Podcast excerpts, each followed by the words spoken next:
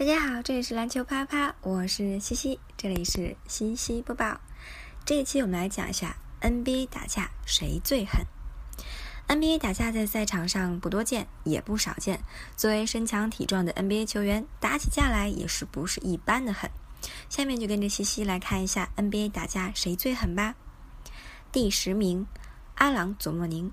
当年在迈阿密，莫宁与尤因打一场，下一场比赛他被停场，带着妻子进了教堂，满脑子的悔恨。牧师对他念马太福音，不要与恶人作对，有人打你的右脸，连左脸也要转过来由他打。有人想要告你，要拿你的里衣，连外衣也由他拿去。有人强逼你走一里路，你就同他走二里。第九名，拉里·约翰逊。拉里·约翰逊一九九九年那场麦迪逊花园世纪大战，莫宁和约翰逊在两人多年的场上碰碰撞撞后，终于闹翻了脸，拳脚相向。在范甘迪抱大腿的帮助下，约翰逊左右开弓，朝莫宁一通拳打脚踢加攻击，莫宁被揍得鼻青脸肿。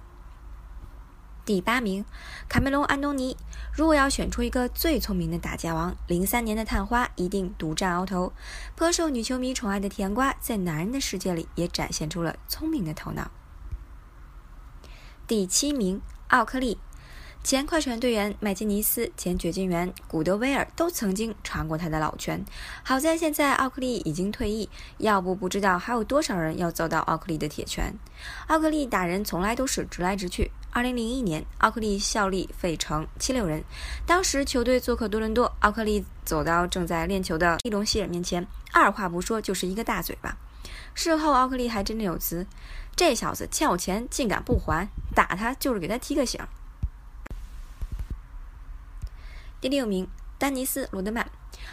两人在总决赛中互相摔跤的镜头，甚至一些不够级别的争斗都被裁判视而不见。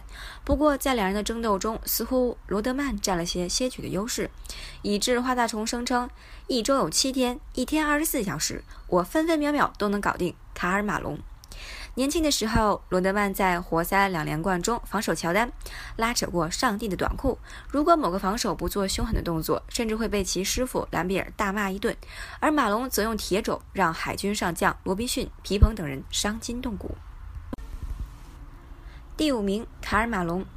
卡尔马龙一九八九年给伊塞亚·托马斯头上开的那个需要十四针方能缝合的口子，一九九八年季后赛将大卫·罗宾逊打晕在地直送医院的壮举，以及无数壮士跌落尘埃的那些门牙。二零零四年季后赛，邮差铁肘重现江湖，先把火箭打了个七荤八素，又力砍十佛狼王，直至总决赛，碍于腿脚不便方才偃旗旗鼓，让双华莱士这种凶猛后卫趁机见光。正所谓病树前头万木春。第四名，比尔·兰比尔。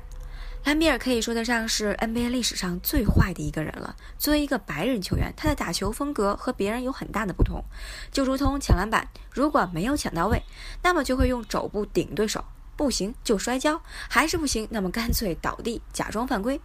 他这样的打球方式会惹得对手心浮气躁，失去理智。连像帕里什·贾巴尔这样的大将都也曾经栽在兰比尔的手上。第三名，查尔斯·巴克利。球场内的他横行霸道，场外的他也不是个善茬。与人打架对骂的事时有发生，其中干翻奥尼尔就是最好的例子。